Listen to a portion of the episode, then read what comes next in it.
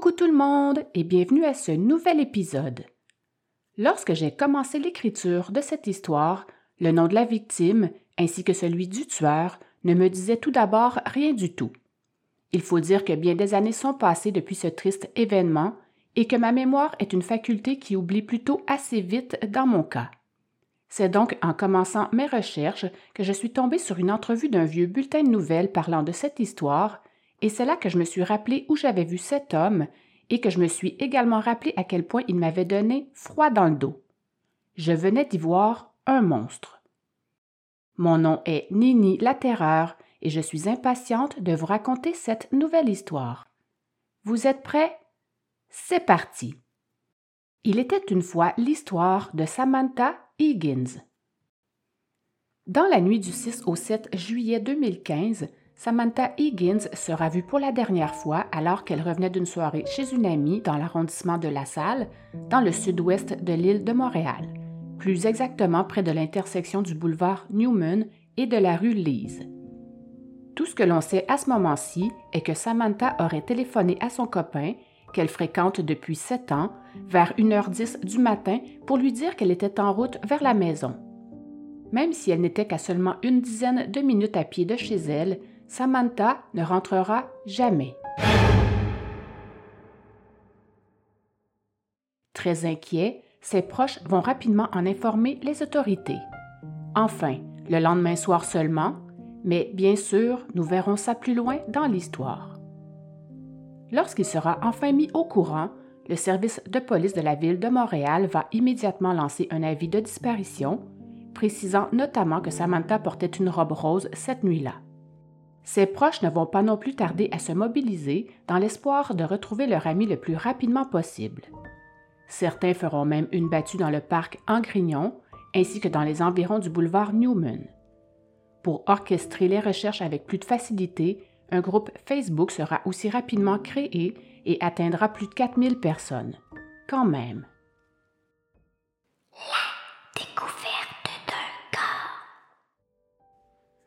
Ce sera quatre jours après la disparition de Samantha et à environ une soixantaine de kilomètres de l'endroit où elle avait été vue pour la dernière fois qu'un adolescent, employé d'une ferme laitière du coin, fera la macabre découverte.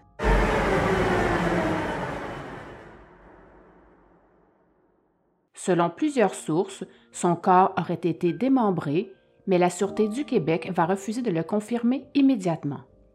En fait, son corps sera retrouvé dans un sac plastique, sous un ponceau et en plusieurs morceaux. Morceau.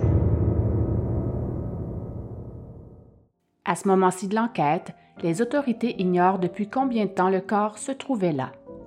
Ce sera seulement en fin d'après-midi que la Sûreté du Québec confirmera qu'il s'agissait bel et bien de Samantha Higgins. Ils expliqueront que certains éléments pouvaient leur laisser croire que c'était bien elle, mais ont ensuite pu le confirmer officiellement grâce à l'identification formelle du coroner. Dans la petite municipalité de Hinchinbrook, près de la frontière américaine, la vie des cultivateurs des environs n'a toutefois pas semblé bouleversée par cette tragique trouvaille sans doute des gens déjà morts en dedans. À la suite de cette horrible découverte, des enquêteurs des crimes contre la personne de la SQ vont passer la journée sur les lieux du drame. Ils verront assez rapidement que le cadavre n'était en fait pas complet, qu'il y manquait des morceaux. Ils vont alors ériger un périmètre de sécurité à l'intersection de la montée de Rockburn et du chemin de la rivière aux Outardes, près du lieu où la dépouille a été trouvée. Afin de retrouver les parties manquantes du cadavre de Samantha, mais également à la recherche d'indices ou de témoins, des policiers à pied, en véhicule tout-terrain et même certains d'entre eux équipés de détecteurs de métal vont ratisser le secteur. Ils vont également fouiller les champs adjacents à cette ferme, en plus de l'hélicoptère de la SQ qui survolera aussi le secteur, tandis que des plongeurs inspecteront le cours d'eau avoisinant. Comme on peut le constater, rien ne sera laissé au hasard. Dans ce secteur agricole, où les vaches sont plus nombreuses que les humains, aucun des résidents de la place ne connaissait la victime.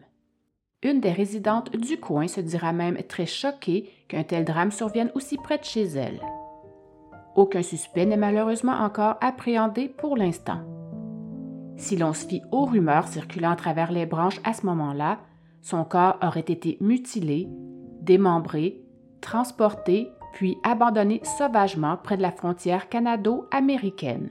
My God, je trouve ça tellement effrayant.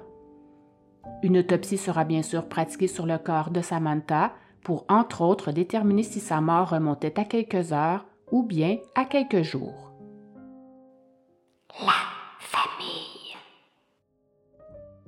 Samantha Higgins était une jeune Montréalaise de 22 ans, sans histoire et qui venait à peine de se fiancer. Une jeune mère de famille qui laisse donc orphelin Lorenzo, son bébé de 10 semaines, ainsi qu'Anna, sa fillette de 4 ans. Samantha a fréquenté l'école secondaire James Ling High School de l'arrondissement du sud-ouest de l'île de Montréal. C'est d'ailleurs à cet endroit qu'elle et son conjoint Nicolas se sont rencontrés. Elle n'a malheureusement pas décroché son diplôme d'études secondaires. Samantha était une fille avec un très grand cœur. C'est pourquoi, lorsqu'elle est devenue mère et sans emploi, elle s'est donnée comme objectif d'améliorer le sort de ses enfants. Elle avait en tête l'idée de retourner sur les bancs d'école pour devenir infirmière. Son but premier était surtout de pouvoir travailler auprès des personnes âgées. Vanessa Higgins, la mère de Samantha, dira vivre un véritable cauchemar et va rapidement exprimer sa peine et sa rage aux médias. Sachant que le meurtrier de sa fille court toujours, elle dira, et je la cite, Le ou les tueurs m'ont volé ma fille. Ils l'ont volée à ses grands-parents, à son fiancé et à ses enfants. Je ne pourrai jamais accepter que quelqu'un ait enlevé la vie à une si bonne personne. La gorge nouée, elle dira également Je suis hors de moi.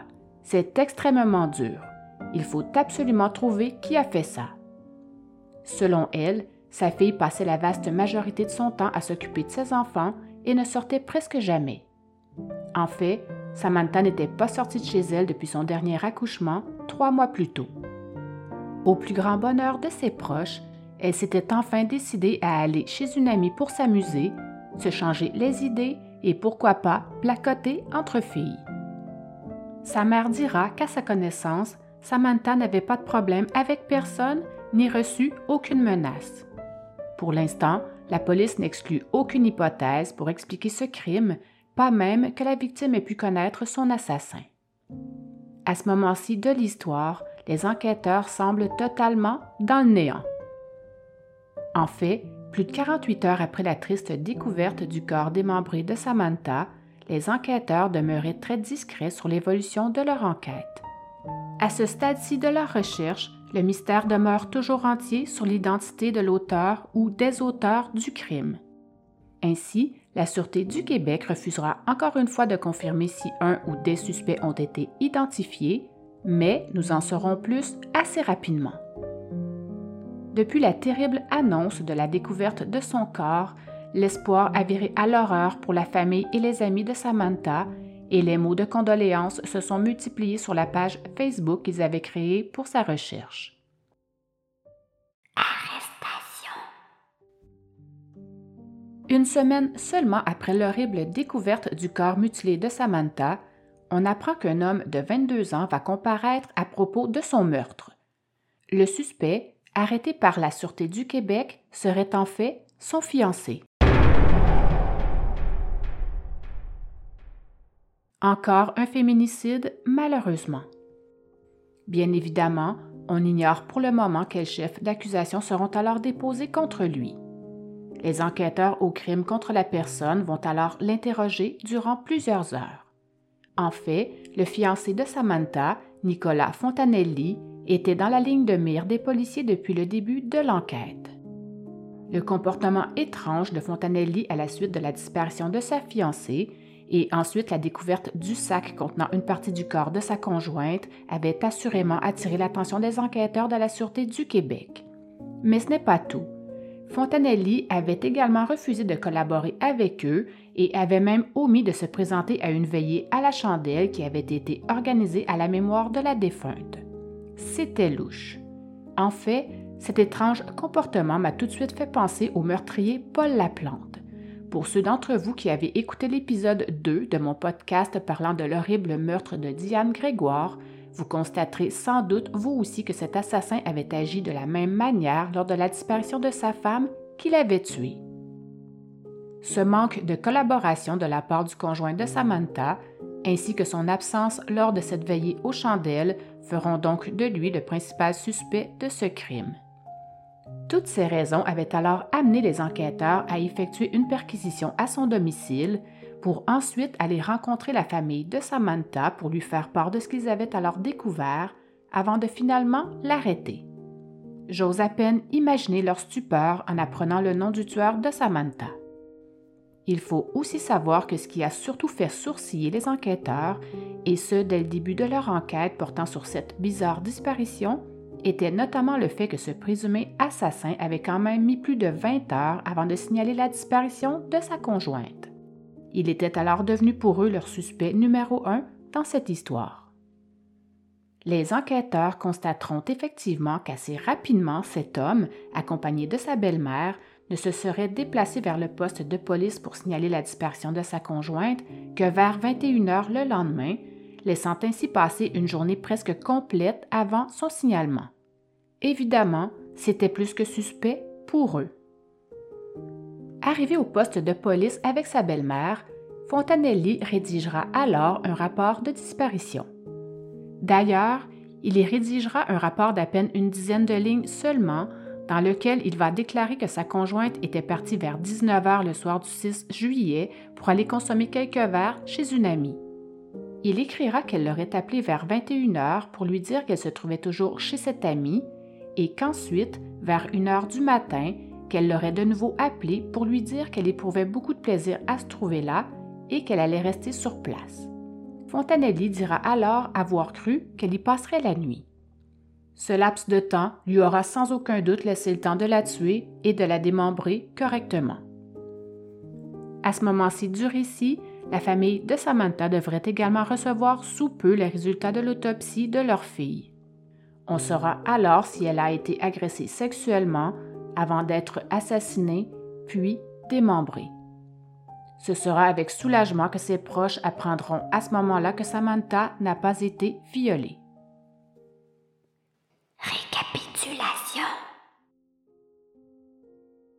Je vais vous narrer ici d'autres éléments et faits intéressants à savoir à propos.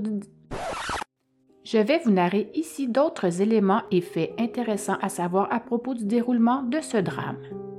Le lendemain de sa disparition, des amis de Samantha lui enverront des textos pour savoir si elle était bien arrivée chez elle la veille. Ils voulaient sans aucun doute aussi savoir si elle avait passé une belle soirée. Ils ont bien reçu des réponses à leurs textos, mais dans un style auquel la jeune femme n'avait pas du tout l'habitude de leur répondre.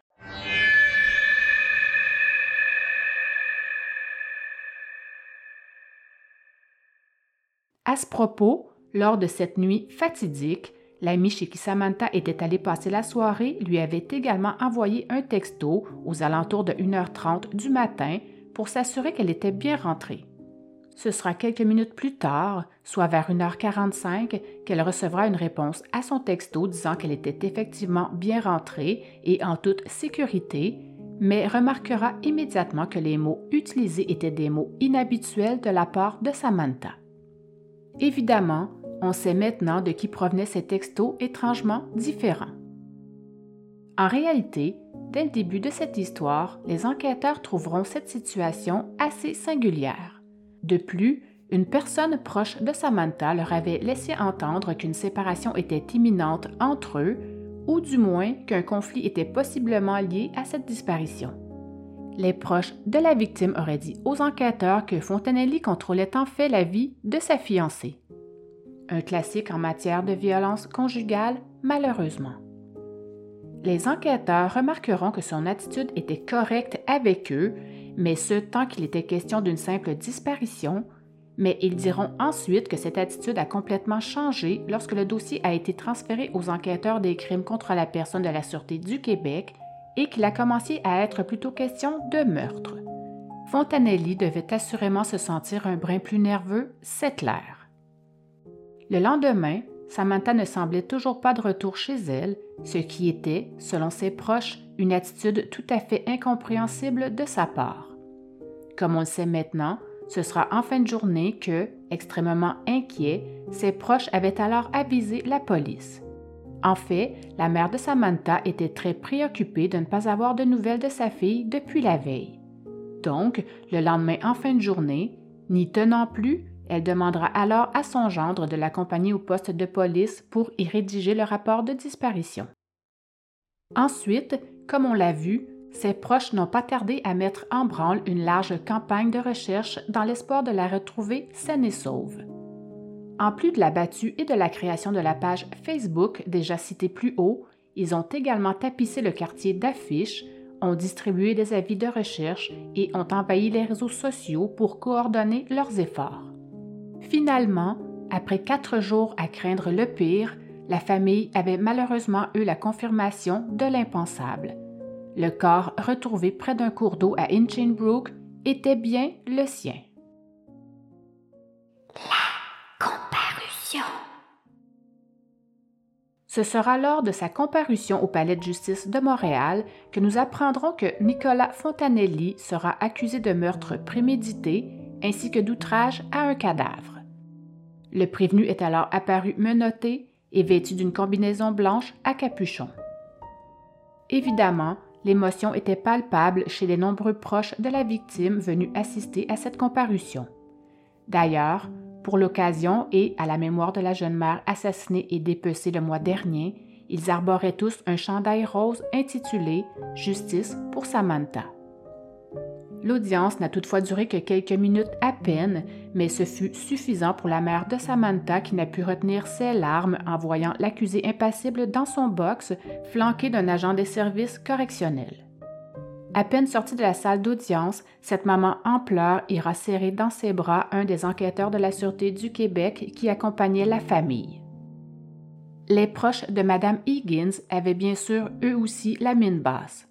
De plus, aucun d'eux n'a voulu s'adresser aux médias car ils souhaitaient tous vivre cette dure épreuve dans le calme et en famille. L'avocat de Fontanelli, Jean-Marc Tremblay, n'a, lui non plus, rien voulu commenter. Fontanelli, quant à lui, n'a pas dit un seul mot.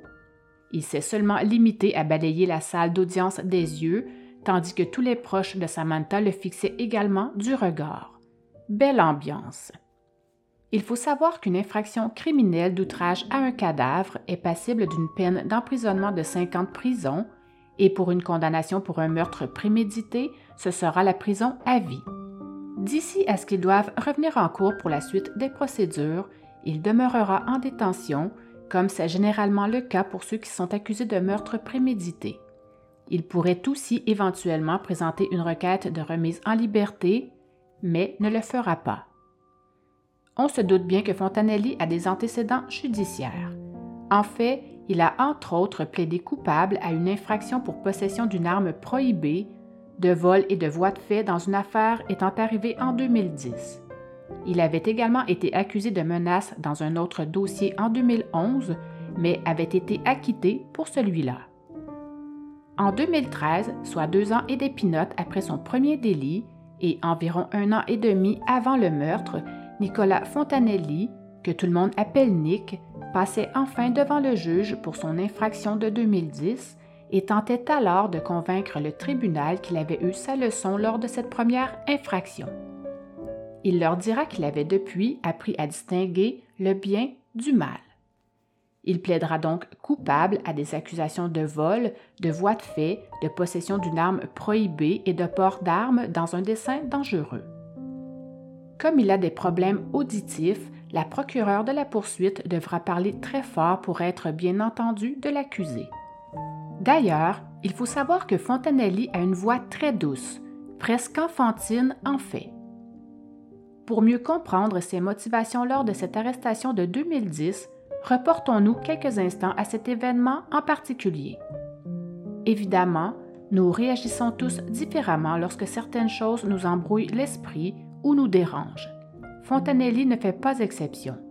Lorsqu'il a appris que sa copine Samantha était enceinte pour la première fois, sa première réaction fut celle d'aller agresser quelqu'un, peu importe qui. En fait, cette nouvelle l'avait fait complètement disjoncter. À l'aide d'un pistolet taser qu'il avait caché dans son sac à dos, il décidera de choisir une victime au hasard, mais avant ça, il demandera l'aide de deux complices, c'est-à-dire deux de ses potes, tous les deux âgés de 17 ans. Tout d'abord, ils vont tous les trois monter à bord d'un autobus de la Société de transport de Montréal. Le trio va ensuite, toujours au hasard, décider de suivre la première personne qui sortira à l'arrêt suivant. Il s'agira d'un homme. Leur but était en fait de lui faire les poches. Les deux ados se chargeront d'agripper la victime et de la fouiller, tandis que Fontanelli, lui, va braquer son pistolet taser sur ce pauvre homme sans défense. Lors de cet épisode, le trio lui dérobera 60 dollars, un cellulaire et un iPod. Un bien maigre butin tout de même. Après avoir été détroussé, la victime va s'empresser de porter plainte à la police. À cette époque, Fontanelli était à peine âgé de 18 ans. Le trio sera alors arrêté le jour même. Bien fait pour eux. Lorsque les policiers vont fouiller Fontanelli, ils trouveront évidemment le pistolet taser qu'il avait toujours sur lui. Plus de deux ans se seront tout de même écoulés avant qu'il ne soit jugé pour ce crime. La procureure lui demandera s'il pouvait expliquer au tribunal ce qu'il avait appris en étant accusé de ce crime tout de même assez grave, s'il avait au moins appris quelque chose de tout ça. C'est là qu'il lui répondra qu'il doit en fait mieux réfléchir avant de faire quelque chose. Il dira que ça s'applique à toutes les situations et même lorsqu'il s'occupe de sa fille, qu'il doit penser aux conséquences de ses gestes avant d'agir, ainsi que de bien sous-peser ce qui est bon et ce qui est mal, et de par la suite baser ses décisions là-dessus. C'est là qu'il dira au juge qu'il a appris à distinguer le bien du mal. Laissez-moi tout de même en douter. À ce moment-là, Fontanelli est décrit au tribunal comme un jeune homme influençable aux prises avec des problèmes de santé mentale qui ont d'ailleurs fait l'objet de plusieurs diagnostics. En plus de préciser que son client avait de graves difficultés d'apprentissage, son avocat expliquera à l'audience que même s'il était le plus vieux du groupe, on ne pouvait pas dire qu'il était le plus vieux mentalement ni moralement.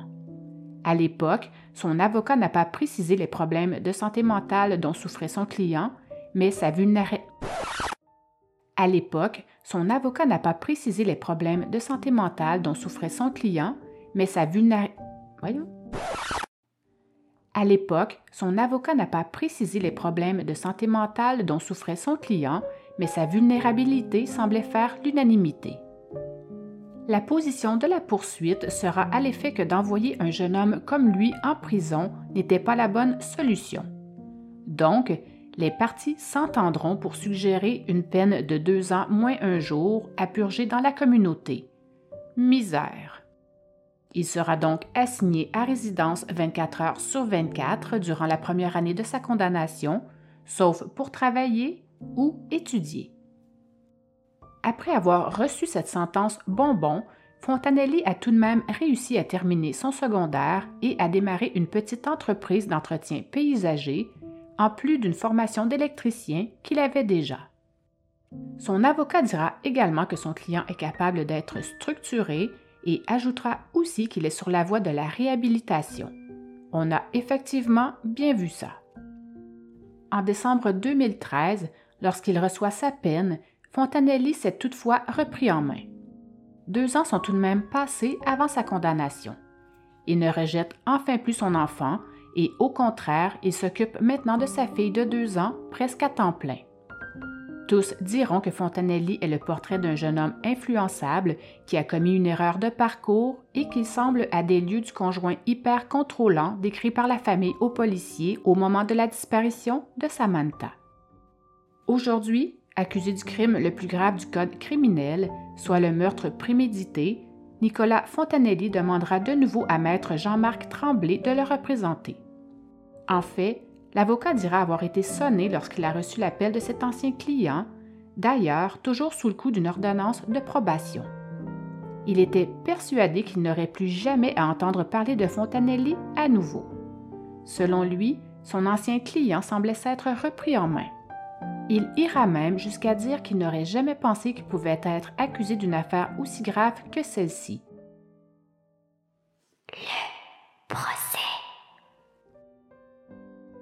Au tout début de son procès pour le meurtre de Samantha, Menotté sur le banc des accusés, Fontanelli va plaider coupable à une accusation réduite de meurtre au second degré. Selon l'exposé des faits déposé à la Cour, cette nuit-là, pour une raison encore inconnue, mais qui semble vraisemblablement provenir d'une dispute, cet homme s'est attaqué à sa fiancée en l'étranglant, puis en la mutilant. En réalité, Fontanelli a reconnu sa culpabilité quatre semaines avant ce qui devait être le début de son procès devant jury, et ce, à la plus grande satisfaction de la famille de Samantha, car ils éviteront ainsi un laborieux procès de six semaines où, encore et encore, les faits auraient été répétés et évalués dans les moindres détails. La famille se dira soulagée et contente de pouvoir enfin passer à autre chose. Lorsqu'elle est sortie de la salle d'audience cette journée-là, la mère de Samantha était inconsolable et refusera même de commenter, préférant avertir les journalistes que le moment n'était pas encore venu pour elle de se vider le cœur sur la perte dramatique de sa jeune fille. Évidemment, comme il l'appelait des coupables, nous ne connaîtrons pas vraiment les détails techniques de cette enquête, mais voici tout de même ce que nous en savons. Dès le début du procès, le pathologiste judiciaire dira qu'il est d'avis que des lésions ont probablement été infligées pendant que la victime était inconsciente ou agonisante. Que Fontanelli se serait ensuite rendu dans le coin de Hinchinbrook, dans un secteur rural en Montérégie, plus précisément au sud de Salaberry de Valleyfield, où il aurait ensuite dispersé les morceaux du cadavre de Samantha avant de rentrer chez lui. Comme on le sait maintenant, le lendemain du meurtre, il avait alors accompagné sa belle-mère au poste de police pour signaler la disparition de sa conjointe, et ce qui est d'autant plus choquant, c'est qu'il ira même jusqu'à accorder une entrevue à la télévision sur les ondes de CBC News, celle dont je vous parlais justement en introduction, où, par une sinistre mascarade, avait imploré le retour de sa fiancée. Il dira même, en pleurant à chaudes larmes, espérer la revoir vivante. Voici d'ailleurs l'extrait en question. Voici donc le monstre. All right, what's your name? It's uh, Nick Fontanelli. Okay. Uh, Nick, we heard uh, what um, Samantha's mother said? What have these days been like for you? I can't begin to explain it. It's not like her to be gone this long and not contacting anybody. So I just hope she's okay. What about your children? What have you told them? I don't. I didn't say anything to them yet because she's gonna be home, and everything will be fine. I don't want them to freak out for nothing because mommy's coming back. Anything else you want to say, or I just want her to come home. I miss her. I need her home. We all do. We all love her very much. And uh, we need her home. We're searching, we're searching, we're finding. We'll find her. thank you so much. Thank you. En s'avouant ainsi coupable, Fontanelli a alors coupé court au processus entourant le procès. Il écopera donc de la prison à vie. Reste maintenant à déterminer le nombre d'années qu'il devra purger avant d'être admissible à une libération conditionnelle. Cette période peut varier de 10 à 25 ans. Les plaidoiries sur ce temps minimal d'incarcération auront lieu deux semaines plus tard.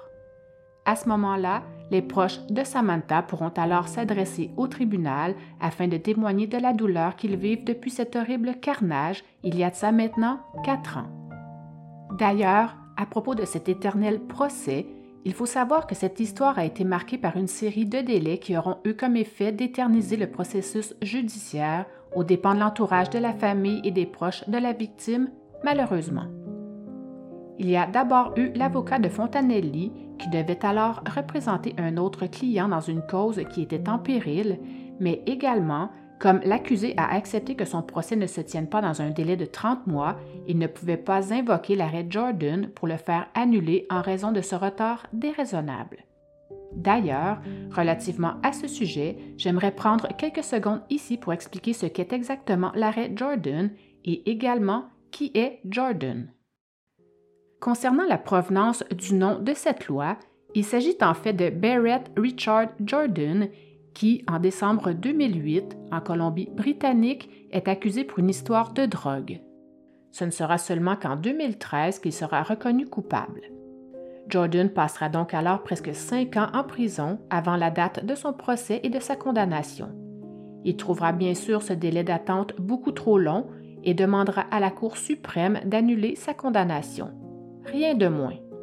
Ce sera finalement en juillet 2016, soit plus de sept ans après son accusation, que la Cour suprême acceptera finalement d'annuler sa sanction. Jordan estimait que son droit à un procès dans un délai raisonnable, protégé par la linéa 11b de la Charte canadienne des droits et libertés, avait été violé. Donc, depuis cet événement en particulier, la Charte canadienne des droits et libertés va fixer de nouvelles règles. Toute personne maintenant accusée d'un crime aura le droit d'être jugée dans un délai raisonnable, c'est-à-dire dans un délai qui ne dure pas éternellement, comme ce fut le cas ici. On parle alors d'une limite établie à 18 mois pour les procès devant une cour provinciale et à 30 mois pour ceux devant une cour supérieure et lorsqu'il y a une enquête préliminaire, et ce à compter de la date d'accusation du contrevenant. Toutefois, l'arrêt des procédures n'est pas automatique dès que le délai devient déraisonnable. Pour décider d'arrêter une procédure, le tribunal doit examiner les causes cas par cas. Lorsque le délai d'attente d'un procès dépasse ce nombre maximum de mois, le procès peut être arrêté. Dans ce cas, la personne accusée ne sera ni coupable ni non coupable, mais ne sera pas non plus acquittée. On appelle alors ça un arrêt des procédures. Ainsi, ce sont non seulement les accusés qui bénéficient de dossiers juridiques menés plus rapidement, mais également les victimes, leurs proches, ainsi que les témoins. À ce propos, la Cour suprême a aussi prévu des règles spéciales concernant les personnes qui attendaient déjà leur procès depuis longtemps, au-delà de 18 ou 30 mois, au moment où la décision Jordan est sortie. Ces personnes peuvent désormais demander un arrêt des procédures à cause du délai déraisonnable. Dans ces cas-là, on appellera ces affaires des causes transitoires. Il est aussi intéressant de savoir que c'est au début du mois d'avril 2017 qu'un Montréalais est devenu le premier accusé de meurtre au Québec à être libéré grâce à l'arrêt Jordan. D'ailleurs, son récit m'a tellement inspiré que j'en ferai une de mes prochaines histoires. J'espère vraiment que vous aimerez. Mais revenons maintenant à nos moutons. Donc, concernant la lenteur du processus du procès de Fontanelli, le juge offrira des excuses bien senties à la famille de Samantha et leur dira Je promets de procéder le plus rapidement possible à partir d'aujourd'hui. Je vous promets qu'il n'y aura plus de délai. De la part de la Cour supérieure, j'espère que vous accepterez nos plus sincères excuses.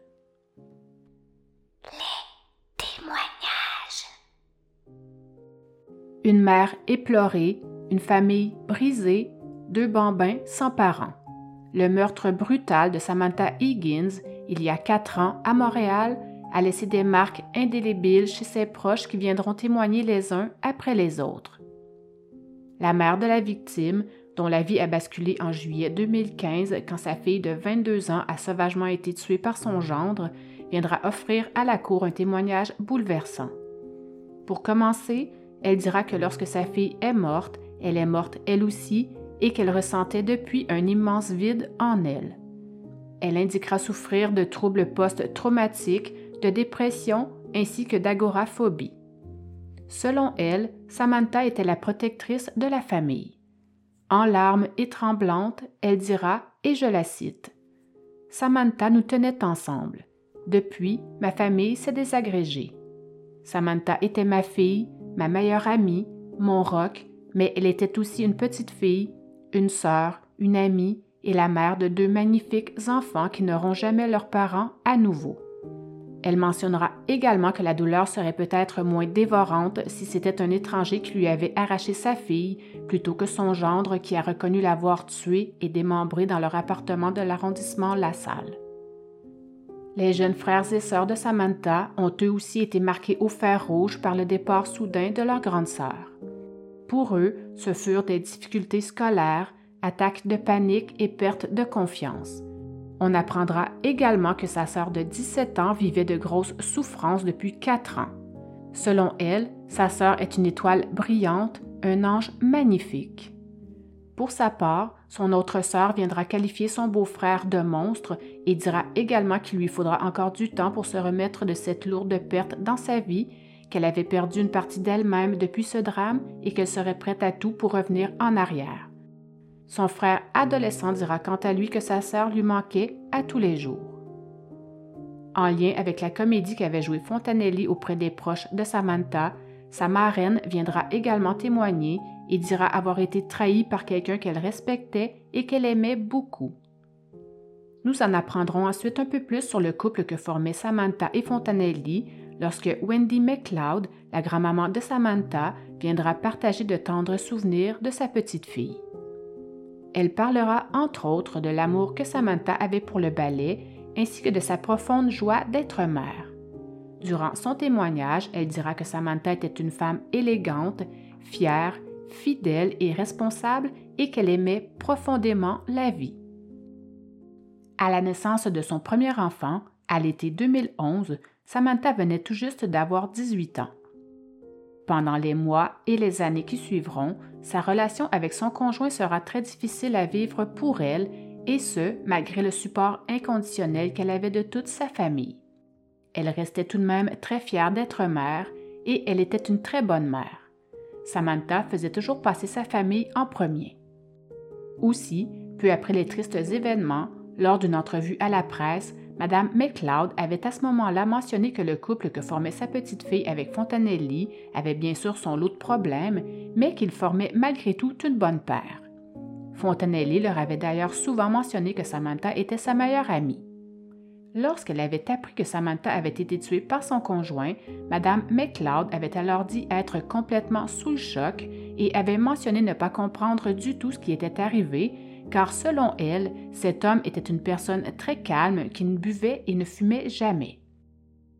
À la barre, elle continuera son court témoignage en mentionnant que, en revanche, ce meurtrier était un homme peu confiant, contrôlant et jaloux.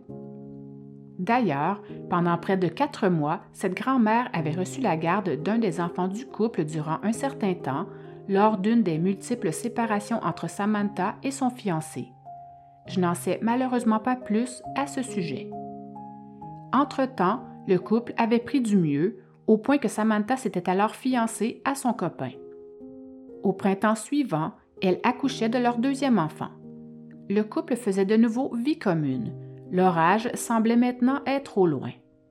Cependant, quelque temps avant qu'elle ne soit sauvagement assassinée, Samantha lui aurait confié qu'elle se disputait un peu plus souvent qu'avant avec son copain.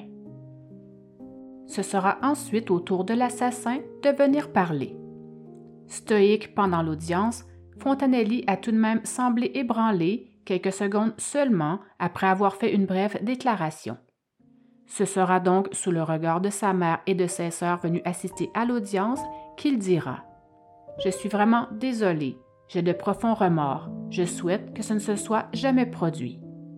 Les maigres excuses qu'il offrira à la famille ne lui feront toutefois pas éviter la prison à vie, puisqu'il a plaidé coupable de meurtre au deuxième degré et d'outrage à un cadavre. La seule question que le juge avait à se poser était en rapport avec la période d'admissibilité à une libération sous condition. Après consensus entre le procureur de la couronne et de l'avocat de la défense, une période de 17 ans sera suggérée avant qu'il ne puisse être admissible à une demande de libération conditionnelle. Le juge devait ensuite rendre sa décision. Lorsqu'il le fera, il s'adressera aux nombreux proches de Samantha présents dans la salle d'audience en leur disant Votre deuil dure depuis beaucoup trop longtemps. J'espère que la fin du processus judiciaire vous permettra de tourner la page et d'entamer votre processus de guérison. Conclusion. C'est donc plus de quatre ans après le meurtre de la jeune Samantha Higgins que se fermera finalement ce dossier. On ne sait malheureusement pas grand-chose des raisons exactes qui auraient poussé cet homme à commettre un drame aussi horrible, ni de quelle façon il s'y est pris exactement pour se débarrasser du corps de sa fiancée. Les enquêteurs ont bien sûr essayé d'en connaître un peu plus à ce sujet, mais en bout de ligne, ils ont plutôt dû faire des spéculations. Voici d'ailleurs ce qu'il en est. Les enquêteurs ont réussi à découvrir que le meurtre de Samantha aurait été commis à Montréal dans les heures suivant sa disparition.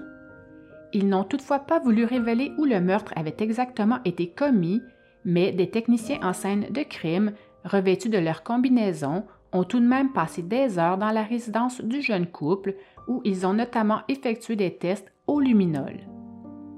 On ignore la raison exacte pour laquelle le suspect aurait démembré le corps de la victime après le meurtre, mais certains croient que c'était tout simplement plus facile de transporter le cadavre ainsi, sans trop attirer l'attention. Nicolas Fontanelli devra donc passer au moins 17 ans derrière les barreaux avant d'être admissible à une libération conditionnelle. Parmi les circonstances aggravantes de l'affaire, la poursuite a souligné le caractère troublant de ce meurtre brutal. L'avocat de la couronne a insisté sur les efforts déployés par le meurtrier afin d'effacer les traces de son crime sanglant dans son appartement et de disposer du corps de sa fiancée par la suite. La cause de la mort n'a pas pu être déterminée, mais l'asphyxie serait une possibilité. Il a plaidé coupable moins d'un mois avant l'ouverture prévue de son procès, coupant ainsi court aux procédures judiciaires. Comme il n'y a pas eu de procès, nous ne saurons malheureusement sans doute jamais le fin fond de cette horrible histoire. Cependant, et c'est une bien maigre consolation, cet assassin acceptera toutefois d'indiquer au policier l'endroit précis où se trouvaient les parties manquantes du corps de sa fiancée. Les enquêteurs au dossier vont donc le conduire dans la paroisse du Trait Saint-Sacrement, dans une municipalité de 1200 habitants située entre Châteauguay et Huntingdon. Lors de cette reconstitution près de la rivière Châteauguay, les policiers de la Sûreté du Québec vont repêcher au moins un sac contenant des parties du corps de Samantha, mais encore une fois, ils n'ont pas voulu confirmer ces nouvelles informations. Pour les plus curieux d'entre vous, vous pourrez vous rendre sur YouTube en tapant le nom de Nicolas Fontanelli ou bien celui de Samantha Higgins pour y voir l'entrevue qu'il a passée lors des recherches concernant la disparition de sa fiancée. Vous pourrez alors y voir l'immense talent de ce comédien hors pair. Voilà, j'espère que cet épisode vous a plu. Si vous aimez le genre d'histoire que je vous raconte, n'hésitez pas à aller me mettre 5 étoiles et à parler de mon podcast.